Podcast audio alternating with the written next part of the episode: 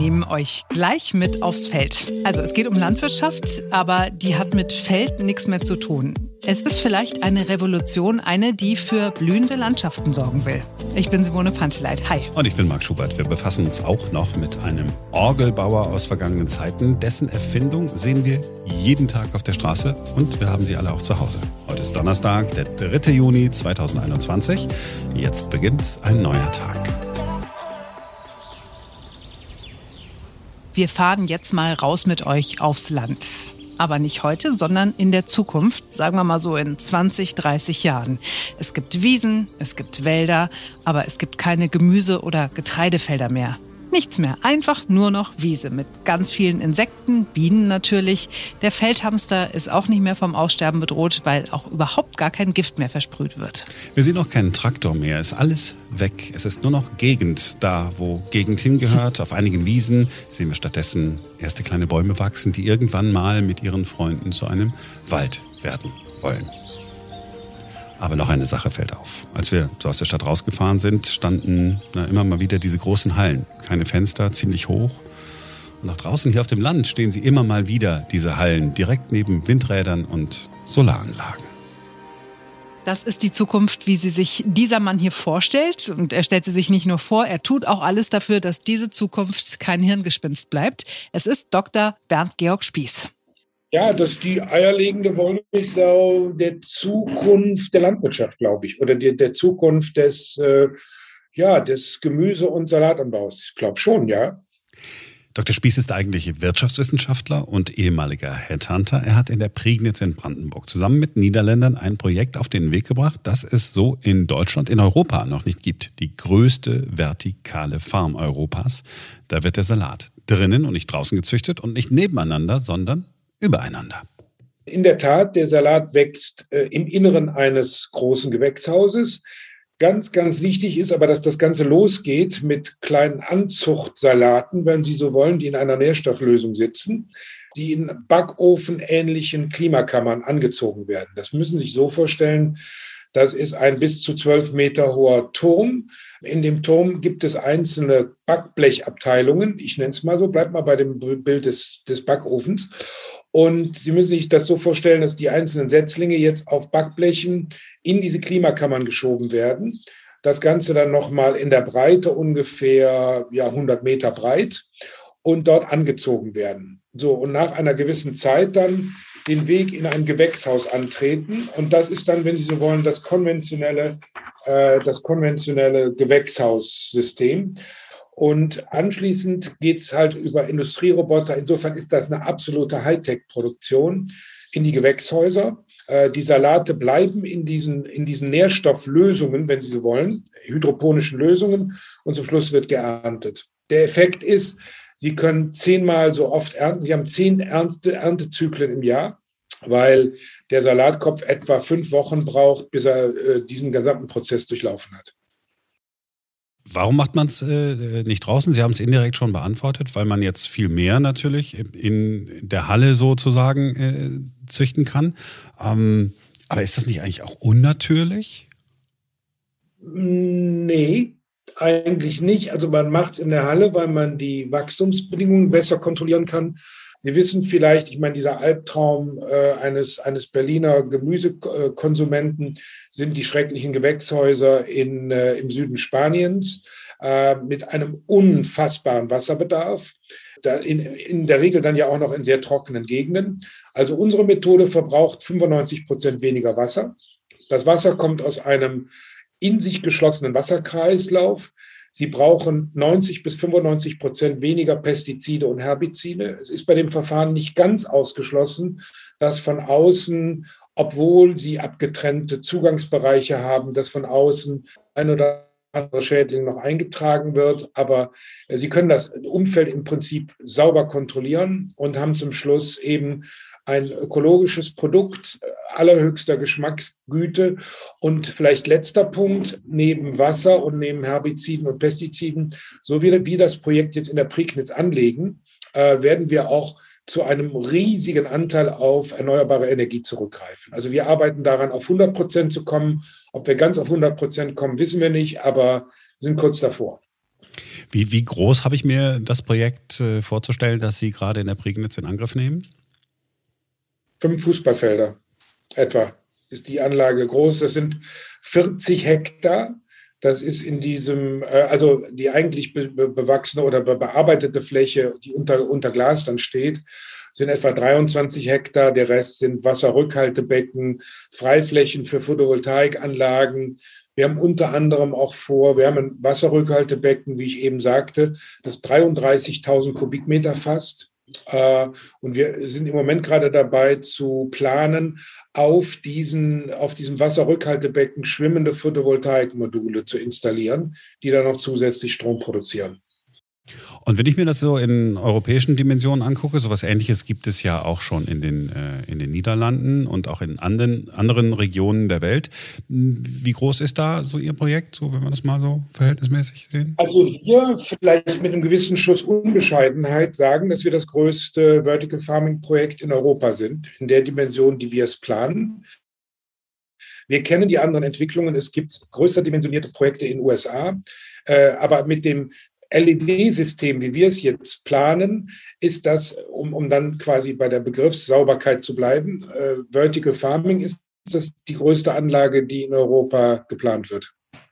Mit einer Kapazität, mit einem Volumen von rund 40 Millionen Salatköpfen pro Jahr. 40 Millionen Salatköpfe pro Jahr. Ja, müsste für so eine äh, Region wie Berlin, äh, könnte das schon ein, ein, Beitrag sein. Jetzt fangen Sie an äh, mit Salat ich habe vorhin äh, in der Ammoderation gesagt, ach, äh, blühende Landschaften entstehen, wir brauchen gar nicht mehr so viel Felder, weil in vertikalen Farmen möglicherweise das Gemüse der Zukunft gezogen wird. Liege ich da richtig oder war das übertrieben? Ja, wobei ähm, unsere holländischen Partner natürlich Gemüse, was heißt natürlich, in diesem Falle Gemüse bauen über drei Generationen die sind voller Demut, wenn es um solche Prozesse geht. Die sagen, die Prozesse sind bei Salat im Moment steuerbar. Bei anderen Gemüsen gibt es eigentlich keine Gründe, warum das nicht auch funktionieren sollte.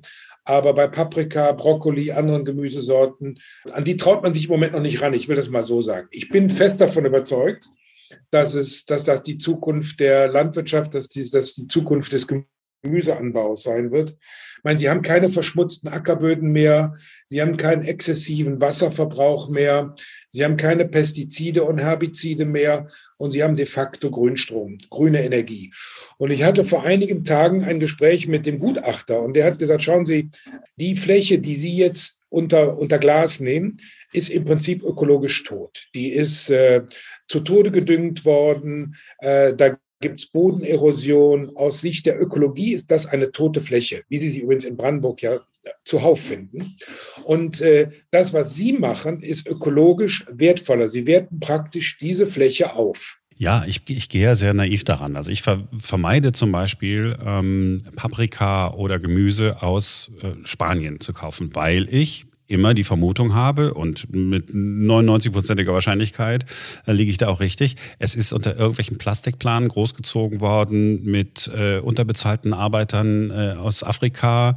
Es ist ökologisch eine Katastrophe. Der Pestizideinsatz ist kaum zu kontrollieren. Bei Ihnen ist es ja quasi ein regionales Produkt. In der Tat. Wir planen die Farmen ja so. Im Übrigen planen wir auch noch einen zweiten Standort in Deutschland, vielleicht auch noch einen dritten. Wir planen die Standorte immer so, dass man in einem Radius von 150 bis 200 Kilometern die Metropolen versorgen kann. Äh, insofern wird dann der Salat oder vielleicht in Zukunft der Paprika nicht mehr aus Andalusien nach äh, Berlin gekarrt, sondern aus der Prignitz, 130 Kilometer entfernt. Im Übrigen, äh, ich will da aber jetzt nicht allzu optimistisch sein, dieses Gewerbegebiet hat einen Gleisanschluss und wir prüfen im Moment auch gerade, das wird jetzt, wird jetzt, geht jetzt in die Prüfphase, ob man nicht mit einem regionalen äh, Anbieter, es gibt hier so eine hanseatische Eisenbahngesellschaft, diesen Gleisanschluss wieder aktivieren kann. Und äh, wir Teile unserer Produktion gar nicht mehr mit dem Lkw abtransportieren, sondern mit dem Zug. Also Sie sehen, das Projekt hat unglaublich viele Perspektiven und Potenziale, die wir alle noch nacheinander abarbeiten müssen, um die voll zu heben. Und wenn wir mal so uns trauen, 20, 30 Jahre in die Zukunft äh, zu gucken, da glauben Sie, da gibt es mehr als nur zwei, drei, vier, fünf äh, vertikale Farmen in Deutschland? Produkte des Gemüseanbaus, des Salatanbaus werden in der Ernährung der Menschen eine immer größere Rolle spielen. Das heißt, wir sind gar nicht mehr in der Lage, die Flächen auszuweisen. Wenn wir, Punkt zwei, das einigermaßen ökologisch tun wollen, sind wir gar nicht in der Lage, in unseren Ballungsgebieten diese Flächen auszuweisen. Und wenn wir dann, und dann ist, glaube ich, Vertical Farming eine Möglichkeit, dieses Problem zu lösen. Und drittens, wenn Sie es dann auch ökologisch machen, also wie ich sagte, mit weniger Wasser, mit weniger Pestiziden, mit weniger CO2-Ausstoß, weil äh, die Transportwege kürzer sind, ist das, glaube ich, eine ganz interessante Zukunftsidee. Ja, vielleicht noch ein kleines, äh, kleines Schmankerl an der Seite. Wir kooperieren auch mit im Gewerbegebiet dort schon ansässigen Unternehmen, sind da in intensiven Diskussionen weil in unmittelbarer Nähe, 500 Meter etwa Luftlinie entfernt, produziert ein Unternehmen Zellstofflösungen, Flüssigkeitsabsorbier, feuchtigkeitsabsorbierende Zellstoffprodukte. Äh, die blasen im Moment Wärme in die Luft. Wir überlegen, eine 400 Meter lange Leitung zu bauen, nehmen dem Unternehmen die Wärme ab. Das Unternehmen stößt auch noch im Jahr rund 630 Tonnen CO2 aus, die wir fürs Wachstum der Pflanzen gut brauchen können. Also Ach. wir würden dem Unternehmen quasi CO2 abnehmen, ja, das viel gescholtene Klimagas. Wie Sie und ich aus dem Biologieunterricht wissen, brauchen Pflanzen zum Wachsen CO2. Und äh, jetzt nochmal mit dem Unternehmen darüber reden, was man uns denn dafür bezahlt, dass wir im Jahr 600 Tonnen CO2 abnehmen. Das klingt ja alles viel zu schön, um wahr zu sein. Das ist die eierlegende Wollmilchsau äh, des Salatanbaus sozusagen. Ja, das ist die eierlegende Wollmilchsau der Zukunft der Landwirtschaft, glaube ich, oder der, der Zukunft des, äh, ja, des Gemüse- und Salatanbaus. Ich glaube schon, ja. Äh, Sie haben es schon angedeutet, weil Sie sagen, ah, okay, wir müssen mal gucken, was die uns dafür bezahlen. Äh, da hört man den Wirtschaftswissenschaftler raus. Eine ganz einfache und profane Frage habe ich. Wird der Salat aus Ihrer vertikalen Farm bezahlbar sein, günstiger sein als der aus Spanien, teurer? Äh, der Salat wird nicht teurer sein. Ich glaube sogar, dass wenn wir, äh, wie, wie, die, wie wir sagen würden, also Skaleneffekte, wenn wir die volle Produktion angefahren haben, dass wir die Produktion dann so weit optimiert haben, dass wir sogar Kostenreduktion äh, vergegenwärtigen können. Also die Salate werden nicht teurer. Äh, wann kann ich den ersten Salat kaufen? Also wenn wir die Baugenehmigung im Herbst, äh, da bin ich hier noch ein bisschen flexibel, sagen wir mal zwischen September und November bekommen, dann würde ich davon ausgehen, dass wir Sie einladen zur Fabrikeröffnung oder zur Vertical Farm Eröffnung im Juni des nächsten Jahres. Oh, das ist schnell. Und dass dann im Juni die ersten Salatköpfe äh, unser, unser Gewächshaus verlassen. Ja. Herr Dr. Spieß, haben Sie äh, vielen Dank für Ihre Zeit. Ich wünsche Ihnen viel Erfolg äh, bei Ihrem Projekt. Herr Schubert, es war mir eine Freude. Auf Wiederhören.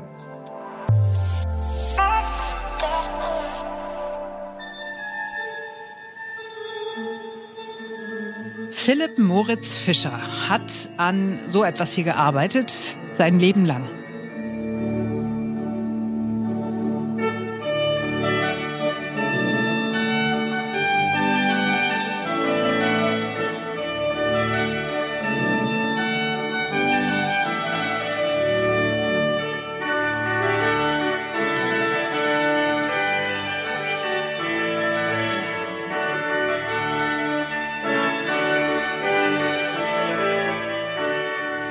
Fischer war Orgelbauer, 1812 geboren in Schweinfurt in Bayern. Er war auch ganz normaler Schreiner, aber Orgeln waren natürlich ein bisschen cooler, als nur so an Holz rumzufummeln. Nur niemand hat sich je dafür interessiert, was Fischer so an Orgeln gebaut und an anderen Sachen geschreinert hat. Und trotzdem ist er ein Revolutionär. Im Alter von neun Jahren ist Fischer auf die Lateinschule gegangen. Der Weg dahin war so weit, dass er damals immer die Laufmaschine benutzt hat. Laufmaschine kennen wir vielleicht noch von alten Bildern. Das ist eine Art Fahrrad, bei dem man mit beiden Beinen auf der Erde steht und sich immer wieder abdrückt, um vorwärts zu kommen. So ähnlich wie man das heute noch in diesen Dingern für Babys sieht, die stehen oder sitzen da drin und laufen durch die Gegend. Viel später, Fischer war inzwischen über 40 und hatte sich selbstständig gemacht, hat sich Fischer an die Arbeit gemacht, die mit seiner eigenen Arbeit nichts zu tun hatte. Er musste immer wieder weite Wege zurücklegen, um zu seinen Kunden zu kommen, um da eine Orgel oder irgendwas zu reparieren. Das Auto gab es noch nicht. Pferdekutschen waren zu aufwendig und auch teuer. Also hat er sich gedacht, hm, dieses äh, Laufgerät ist schon ganz okay, aber es wäre doch besser, wenn man damit nicht mehr laufen müsste, sondern fahren könnte. Und nach einigem Hin und Her hatte er eine sehr simple Idee. Er hat eine Kurbel und Pedale am Vorderrad angebracht, also direkt am Rad links und rechts. Und damit hatte er das Fahrrad erfunden, das Tretkurbelfahrrad. 1853 war das, aber einen Fehler hat er gemacht. Er hat niemandem was davon erzählt. Er hat es einfach nur selbst benutzt. Und so ist er der heimliche Erfinder des Fahrrads geworden. Ähm, bis heute gilt ein Franzose als der Erfinder des Fahrrades. Äh, diese Erfindung hat er aber erst acht Jahre später in Paris gemacht. Pierre Michaud hat auch vorne die Pedale angebracht. Noch vor Fischer sollen zwei andere Deutsche diese Idee gehabt haben, aber es fehlen die Belege dafür. Fischers Fahrrad dagegen ist belegt. Gibt es heute noch. Es steht im Städtischen Museum Schweinfurt und das Städtische Museum Schweinfurt ist natürlich immer eine Reise wert. Und das war sie, unsere kleine Geschichte zum Europäischen Tag des Fahrrads. Das war's für heute. Äh, schön, dass ihr dabei gewesen seid. Wir hören uns morgen wieder, denn dann ist wieder ein neuer Tag. wow. Bis morgen.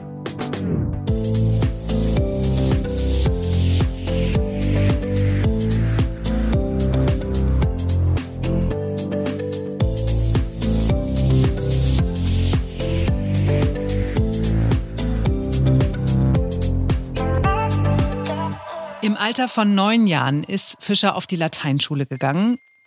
Bist du das? Bin ich das? Bin ich. Unprofessionell. Das es ist unprofessionell. Ja, wirklich. dafür sind wir bekannt, Simone. Dafür sind wir so, und ich sag dir, was es ist. Meine Katze fotografiert, meine kind, mein Kind fotografiert seine Katze. Das ist jetzt hier.